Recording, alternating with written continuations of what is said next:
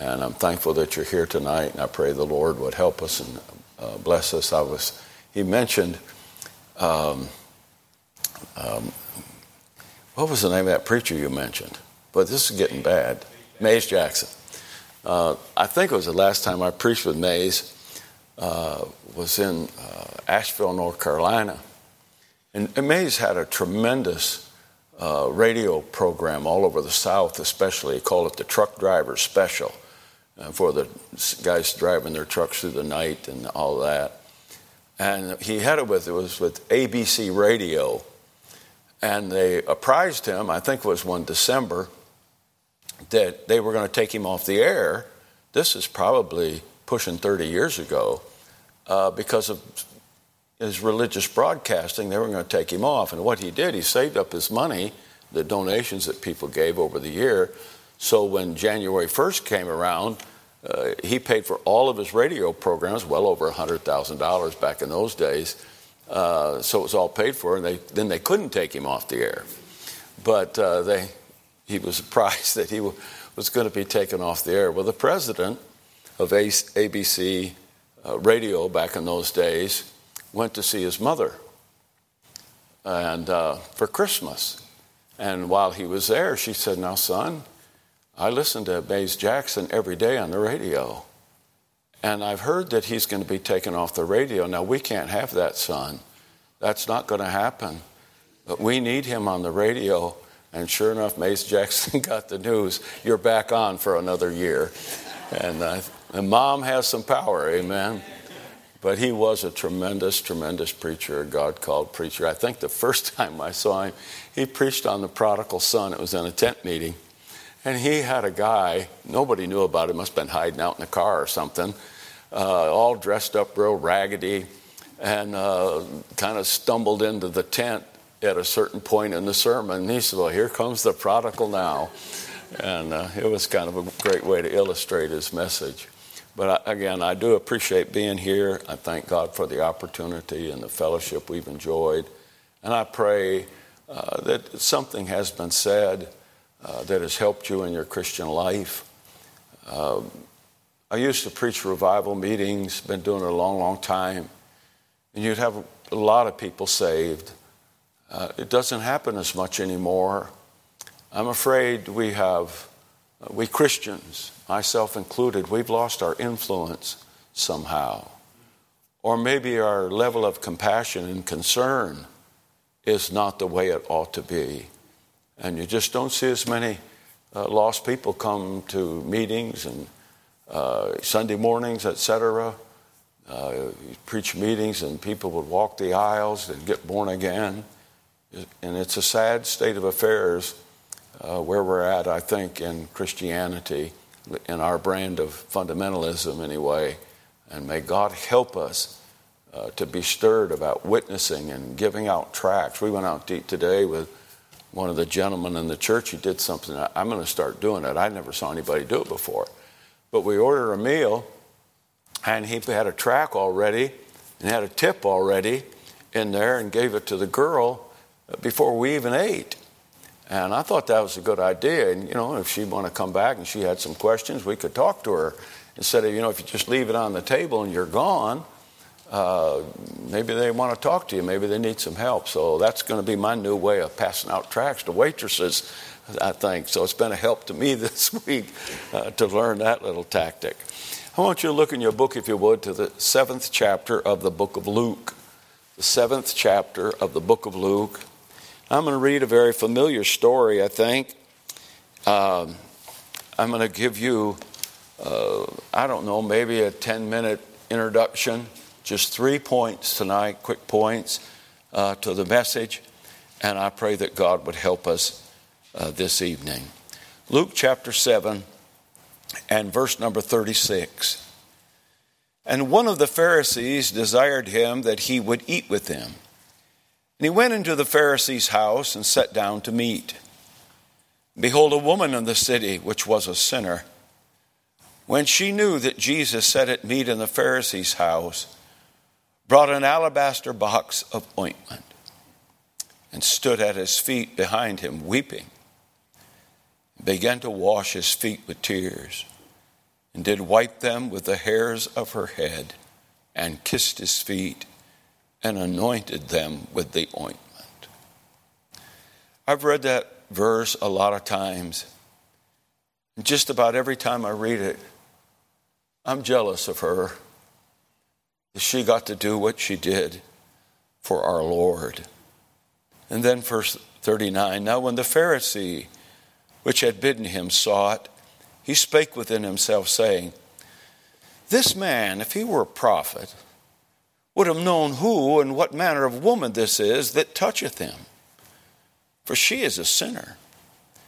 Jesus answering said unto Simon, I have somewhat to say unto thee. He saith, Master, say on. There was a certain creditor which had two debtors. The one owed five hundred pence, and the other fifty. When they had nothing to pay, he frankly forgave them both.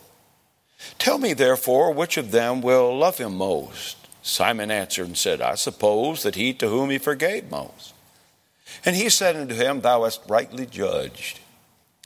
And he turned to the woman and said unto Simon, Seest thou this woman? I entered into thine house, thou gavest me water, gavest me no water for my feet but she hath washed my feet with tears and wiped them with the hairs of her head. Thou gavest me no kiss, but this woman, since the time I came in, hath not ceased to kiss my feet.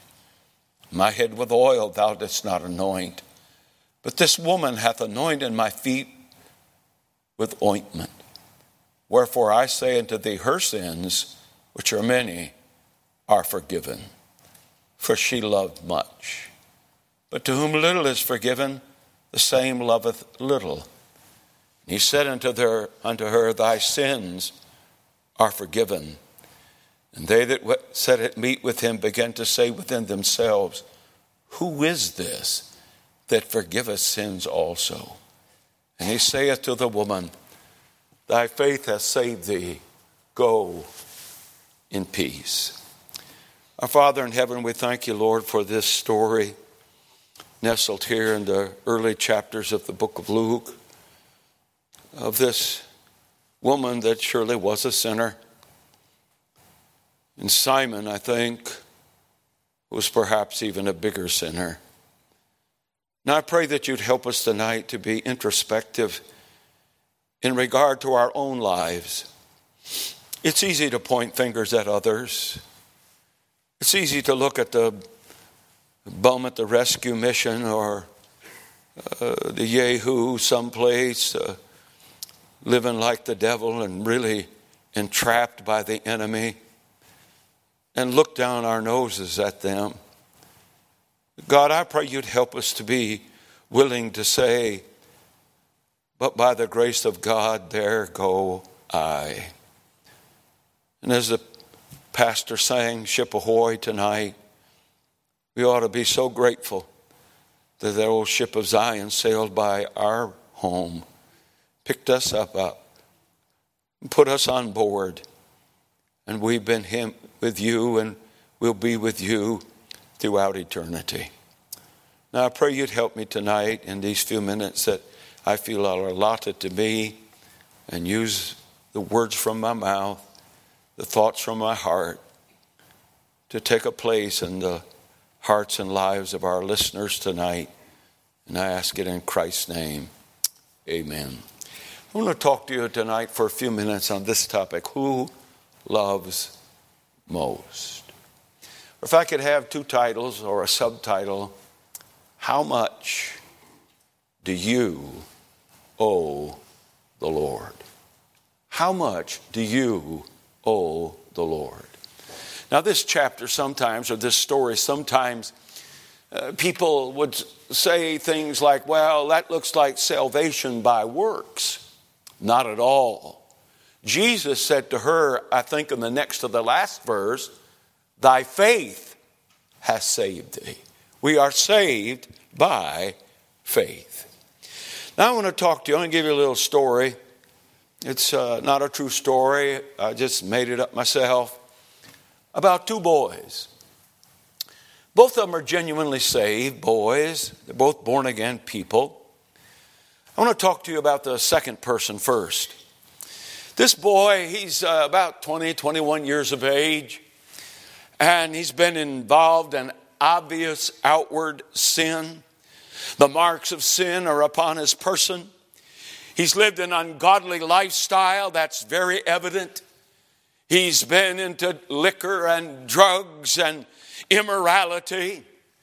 But by the grace of God, he's confronted by a Christian. He's led to Christ and he gets genuinely born again. His life completely changes. On the other hand, there's another young man I want to talk about. He grew up in a fine Christian home. He went to the Christian school all 12 or 13 years of his education.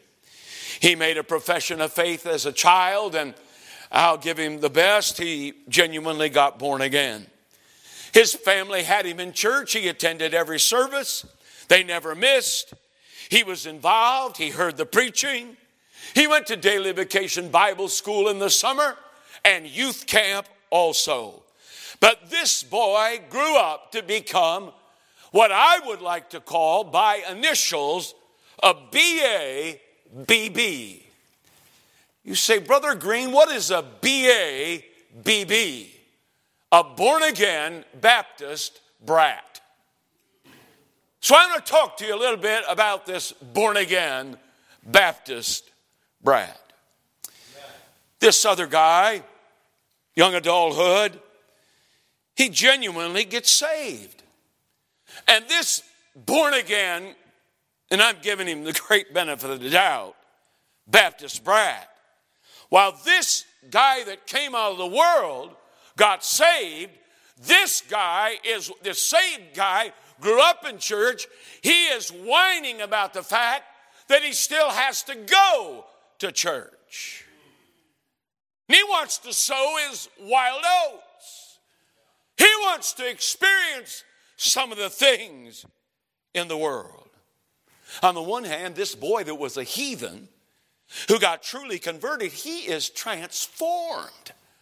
He does nothing but want to live for God. He is faithful. He used to carry cigarettes up in this pocket or had them rolled up in his sleeve. Now he's got gospel tracts there, a little New Testament. He's involved. He is working. He never misses. He gives up his bad habits. He has a desire now to dress right and look right. His sole aspiration in life is to please Jesus Christ. He's interested in seeing folks saved. He, I tell you, if someone walks out and gets saved, this guy can hardly contain himself. He, he rejoices. He's shouting. He's praising God. He's saying, Amen. Tears are flowing down his cheek. He is rejoicing in the fact that someone got born again. He also learned something about a word he had never heard of before tithing. And he started tithing. You say, I don't even know what that is, preacher. That's giving 10% of your income back to God. Amen. And matter of fact, if you genuinely get saved, you're going to give a whole lot more than a tithe. Jesus Christ deserves all of everything that we have. So this guy, I mean, he is going all out. He's excited about church. I preached at a meeting, and this I just threw this note in here. I preached at a meeting. I had a guy invite me to a meeting in Midland, Texas. Uh, I preached. Larry Brown was at this thing. Uh, there were supposed to be eight of us preachers there. One pastor, he uh, got hurt, or his wife got hurt, broke her leg, and they couldn't come. For they were from El Paso, Texas, and they wanted my wife to come. So my wife and I uh, we flew down there. I had a meeting starting in uh, Yuma, Arizona that same week. And so I was only there Sunday, Monday, Tuesday. I had to leave Wednesday and start that meeting.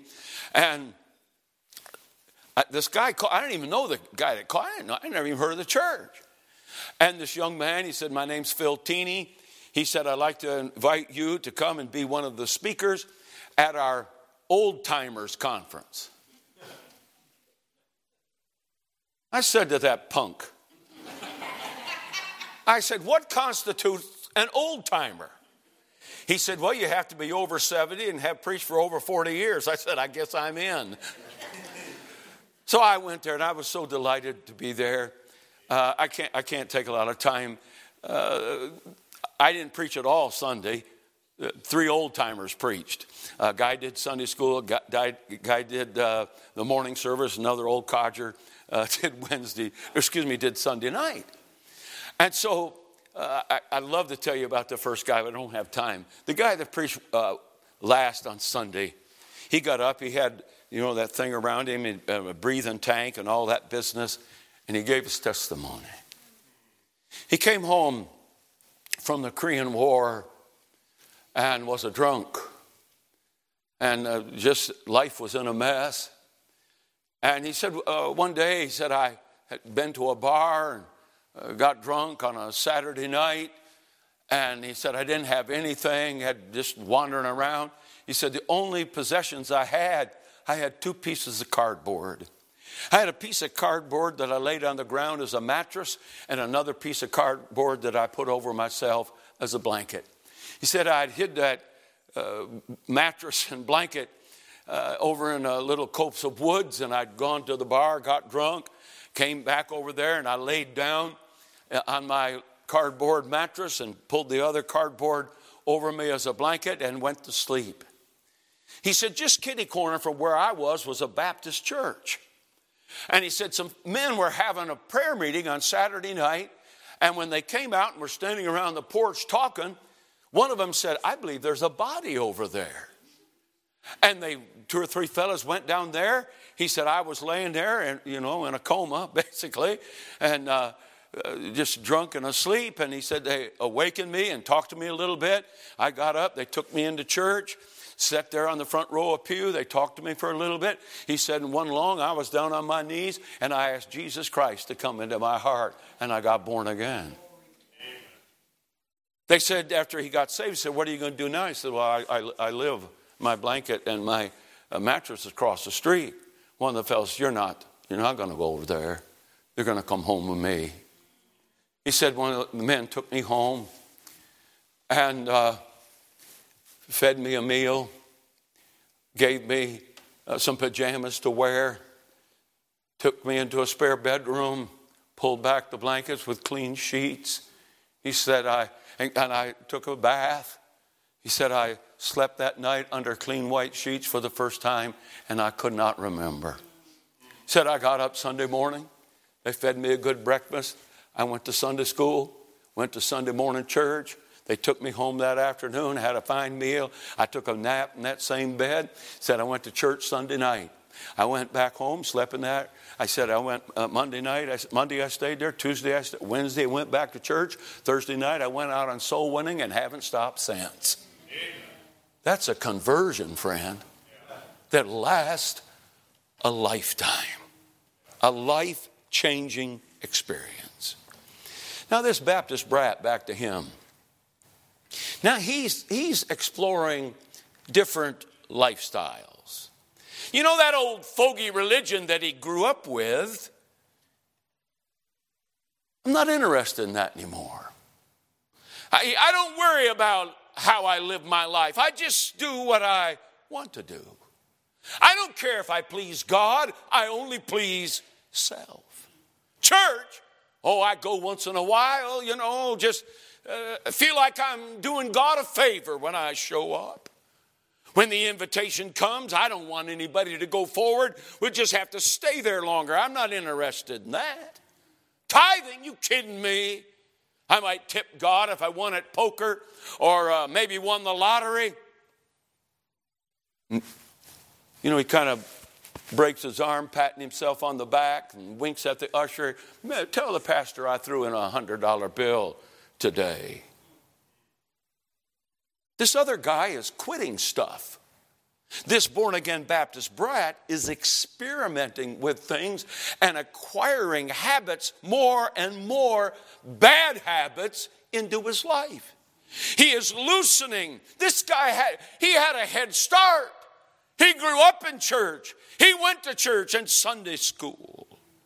He now looks with derision and disdain at that new convert. He thinks he's some kind of fanatic. Oh, I might have gone to high school with him. Maybe I knew him in the neighborhood, but he's gone off the deep end. You ever seen that? Have you ever lived that? Have you ever seen this contrast? Assuming both are saved. Now, the reason for that difference is a principle that I think is found here in Luke chapter 7. Look at verse 40. Jesus answered Simon. He said, I got something to say to you. And Simon, I think, flippantly says, Master, say on. And Jesus said there were there was a certain creditor which had two debtors. The one owed 500 pence, the other 50. And when they had nothing to pay, he frankly forgave them both. Tell me, therefore, which of them will love him most? Simon answered and said, I suppose that he to whom he forgave most. And he said unto him, Thou hast rightly judged. I think a individual's love for the Lord is determined by how indebted they feel they are to the Lord. How much do you think you owe God? Oh, just a little debt, 50 pence, that's all I am. A great weighty debt, 500 pence. I wonder how God actually sees this. I wonder if He looks at it the way we look at it. I'll be honest with you tonight. I think every one of us owe him everything. We all owe the same sin debt. The Bible says in Romans 6 and 23 the wages of sin is death. There's the same consequences for everyone in this world. No matter if you got saved at six or 60.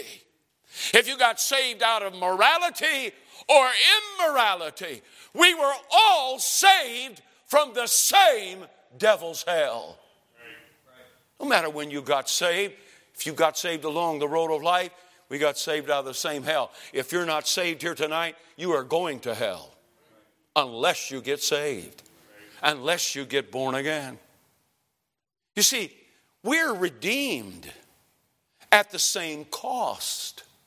First Peter chapter 1 talks about the blood of Jesus Christ, God's Son. We're, we're not redeemed by silver and gold, but by the precious blood of Jesus Christ.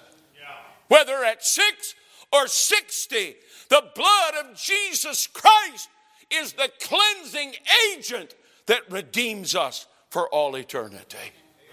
Whether saved early out of morality and a good home, I'll be honest with you. In one sense, you ought to owe him more.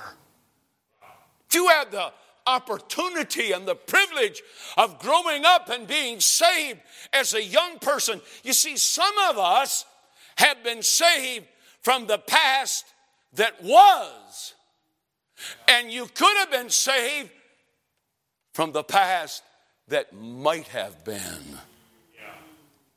God, in mercy and grace, has kept some of us from a terrible life of sin. We really ought to owe Him more. The Baptist brat that we're talking about tonight, this made up individual, I don't think he realizes that God was good to him at all. The problem simply is it's not how God sees our debt, His perspective. And I say it again, I'm repeating myself on purpose. We owe Him everything. The crux of the matter is how we perceive our debt. If we see things aright, we would love Him more. We would want, have a desire to please Him always.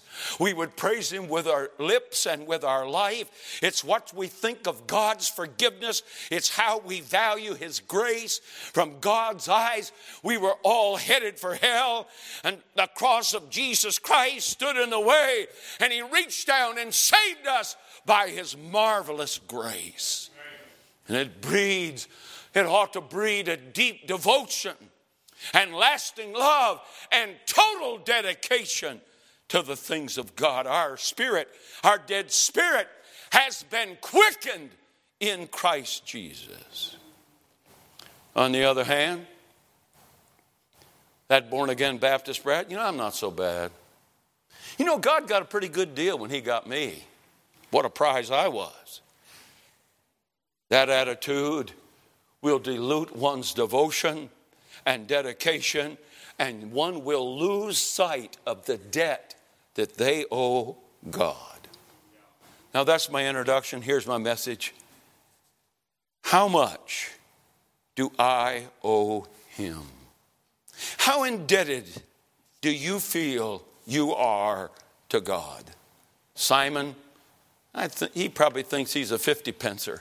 He can see what's wrong with everybody else, but can't see what's wrong with himself. Now, obviously, this sinful woman, uh, she's way up there high or low on the list, however you look at it. I want to contrast initially the attitudes. Simon is haughty, she is humble. Simon is arrogant, she is, embraces humility. He's indifferent, she's filled with gratitude. He's careless, she is devoted. He's hypocritical, she feels unworthy. And you know, those people there in verse number 39.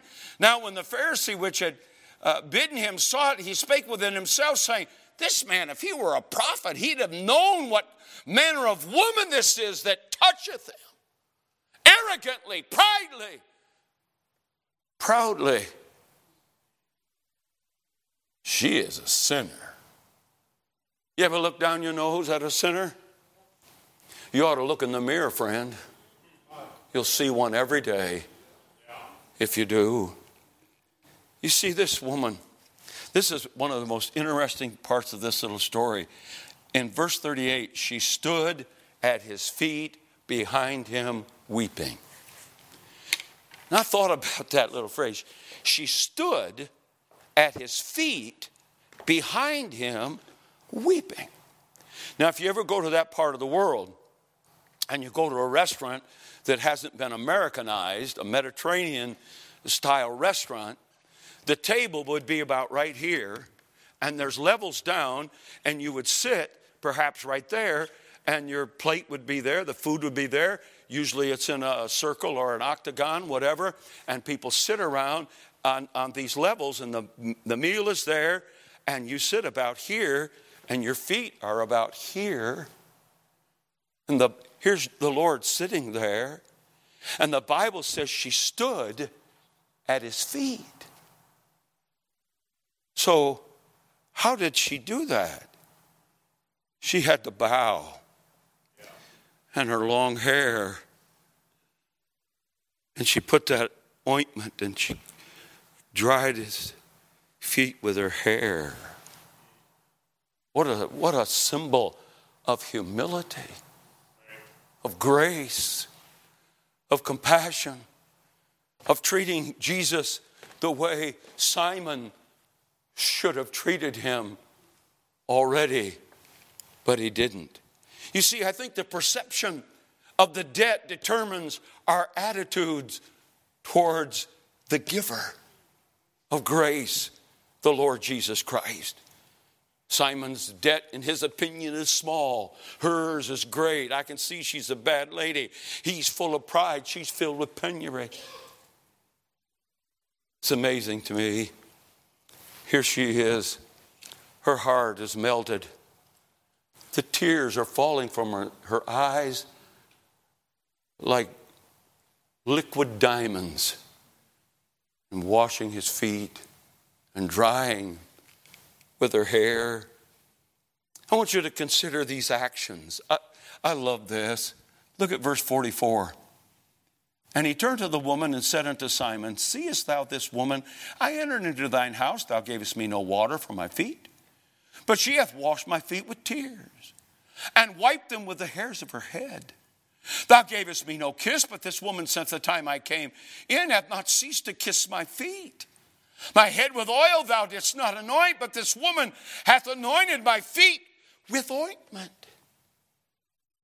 The, the normal, common courtesies of the day were not performed by Simon, but this woman that he apprised to be a sinner. Simon perhaps humored the Lord. She honored him. You know, in that part of the world, uh, and in other parts of, that, of Europe, uh, in, we don't do it much in America. And I, am frankly, I'm not. It, it's one of the things in the Bible that we American Christians don't do uh, that doesn't bother me that much. Greeting one another with an holy kiss. That doesn't bother me one bit that no, nobody's kissed me all week since I've been here. But I've preached in that part of the world a lot. I, the last time I, uh, in the decade of the 90s, I, I had 10 or 12 crusades over there that lasted several weeks. And we would, you could rent the biggest building in town in Romania. Um, they would be like the Civic Center here in America. Uh, you could rent that biggest building for about 10 to 15 bucks a night, and you'd pack them out. And we learned that if you passed out flyers for two hours, you had a riot.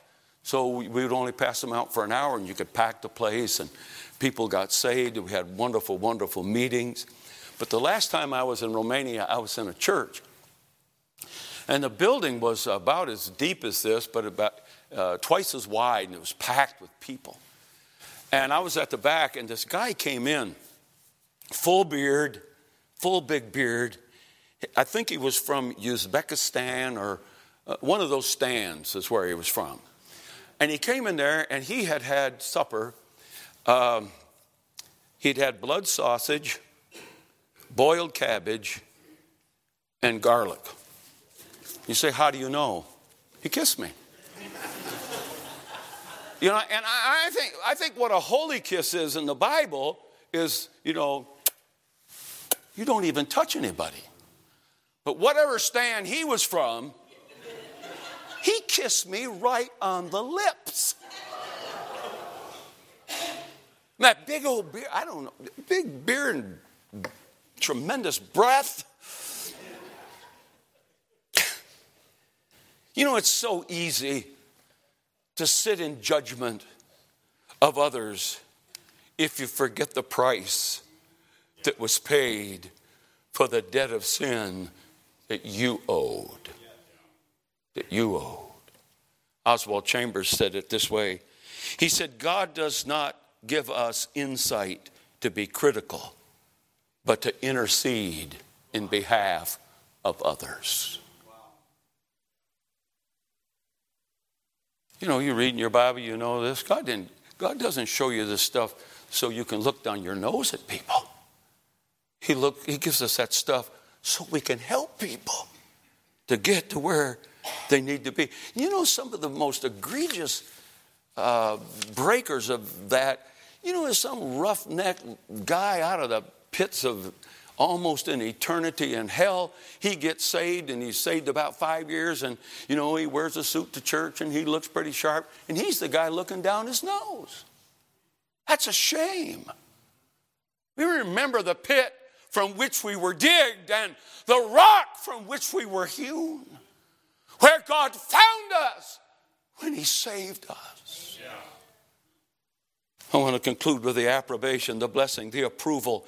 Jesus rebuked Simon and he accepted her. And I like the way Jesus did it. You, look at what it says in 44. He turned to the woman and said unto Simon.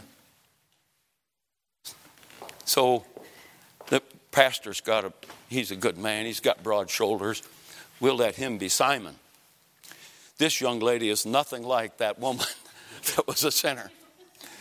But Jesus looked at her and nailed his hide and just let him have. He's looking at her. I imagine Simon Friend said, Well, I guess he must be talking to her. And then he says, You, or Mr., Mr. Simon, called his name. Hey, I, I think that's what, you know, if I knew that there was somebody uh, over here that was doing something really wrong, I'd go over and preach it to this side of the auditorium. I've been preaching a long time. I learned a couple things. Jesus said, looked at her and said to Simon, He let Simon have it. And I'm going to tell you something. I don't want to go to a church where nobody ever steps on my toes. You see, I don't like my toes being stepped on. Well, then do right. Quit doing some dumb things. Quit going some dumb places. Quit saying some dumb things. How much do you owe the Lord? I think the story is apocryphal, but I've heard it a, a long time ago and I haven't said it in a long time, but I thought I'd try to get through it tonight. There was a king and a queen in a distant land who had no children. Thus, they had no heir to the throne. They uh, would take carriage rides. You know, they had a runner in front and a bootsman in the back and a guy, you know, with a whip and driving the carriage. And they, as they would go from town to town and village to village, people would flee their path, uh, just get out of the way. The king and the queen were coming.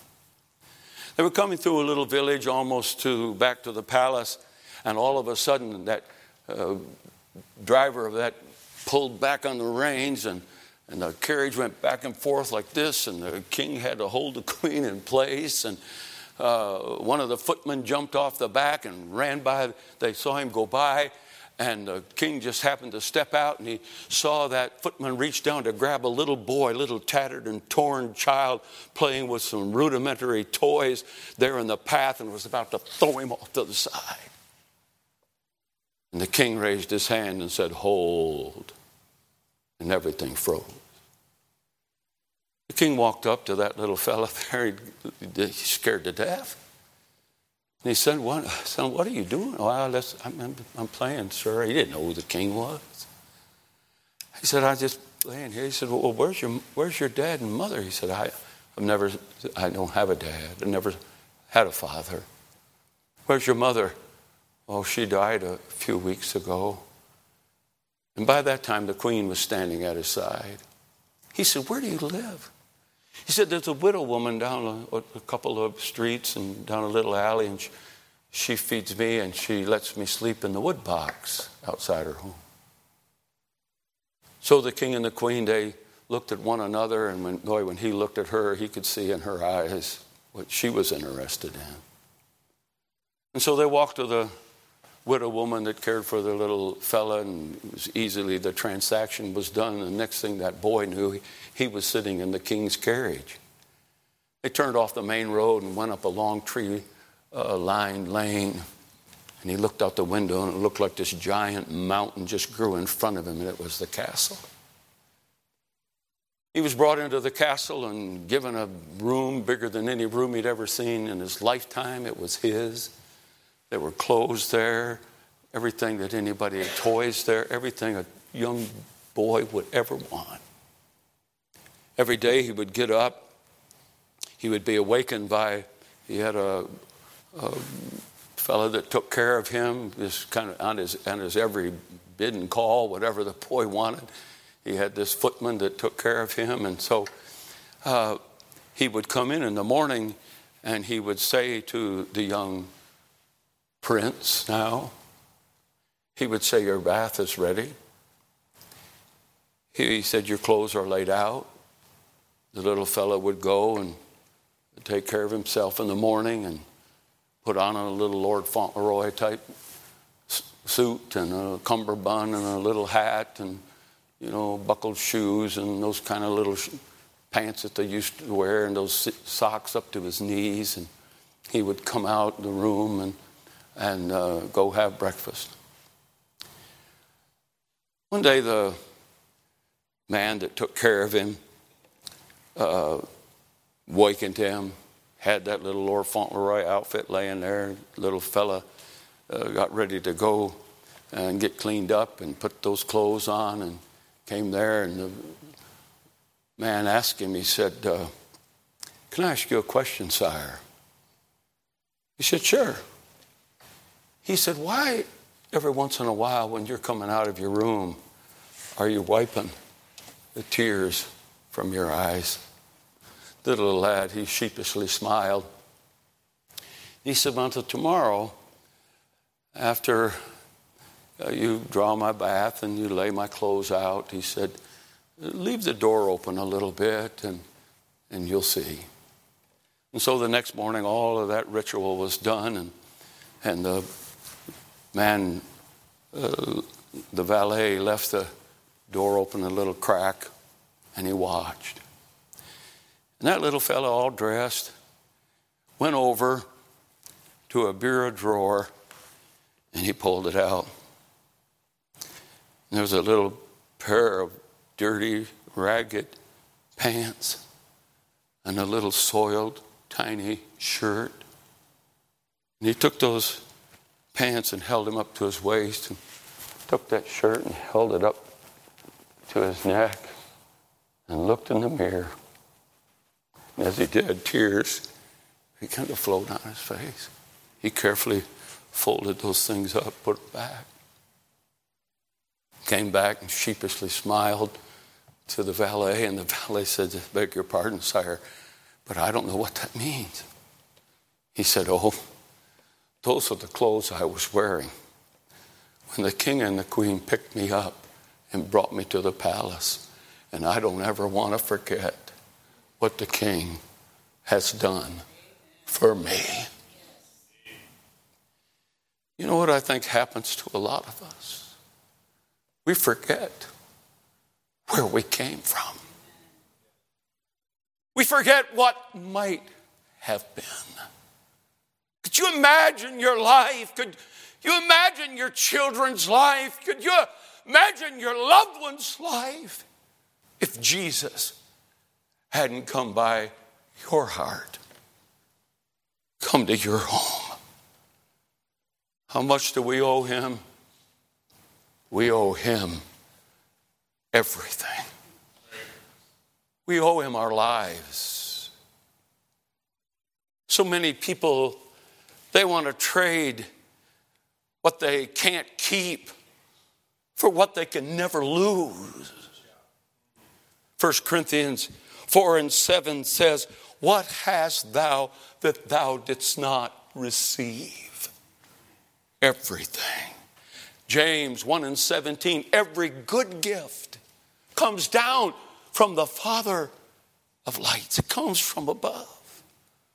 Our sins, which are many, thank God, through the blood of Jesus Christ, have been paid for and forgiven. I almost jumped up while the preacher was singing and sang that third verse, but I said, I don't know if I can hit those high notes either. but I like this song too. My soul in sad exile was out on life's sea, so burdened with sin and distress, till I heard a sweet voice saying, Make me your choice. And I entered the haven of rest. Well, I yielded myself to his tender embrace and faith taking hold of his word. My fetters fell off and I anchored my soul, and the haven of rest is my Lord. And I'll sail. Hey, born again Baptist brat, and I'll sail the wild seas no more.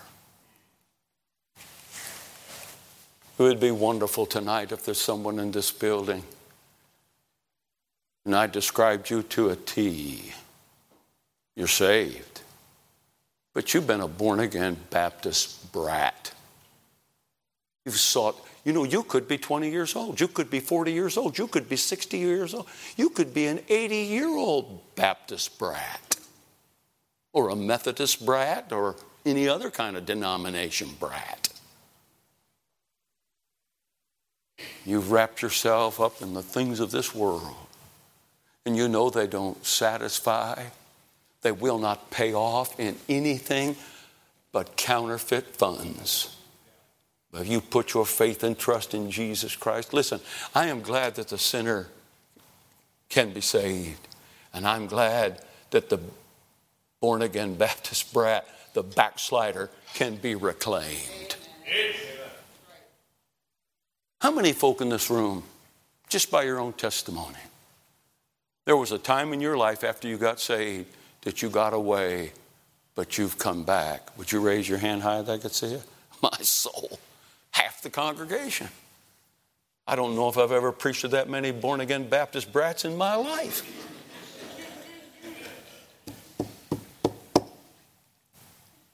Let's bow our head and close our eyes.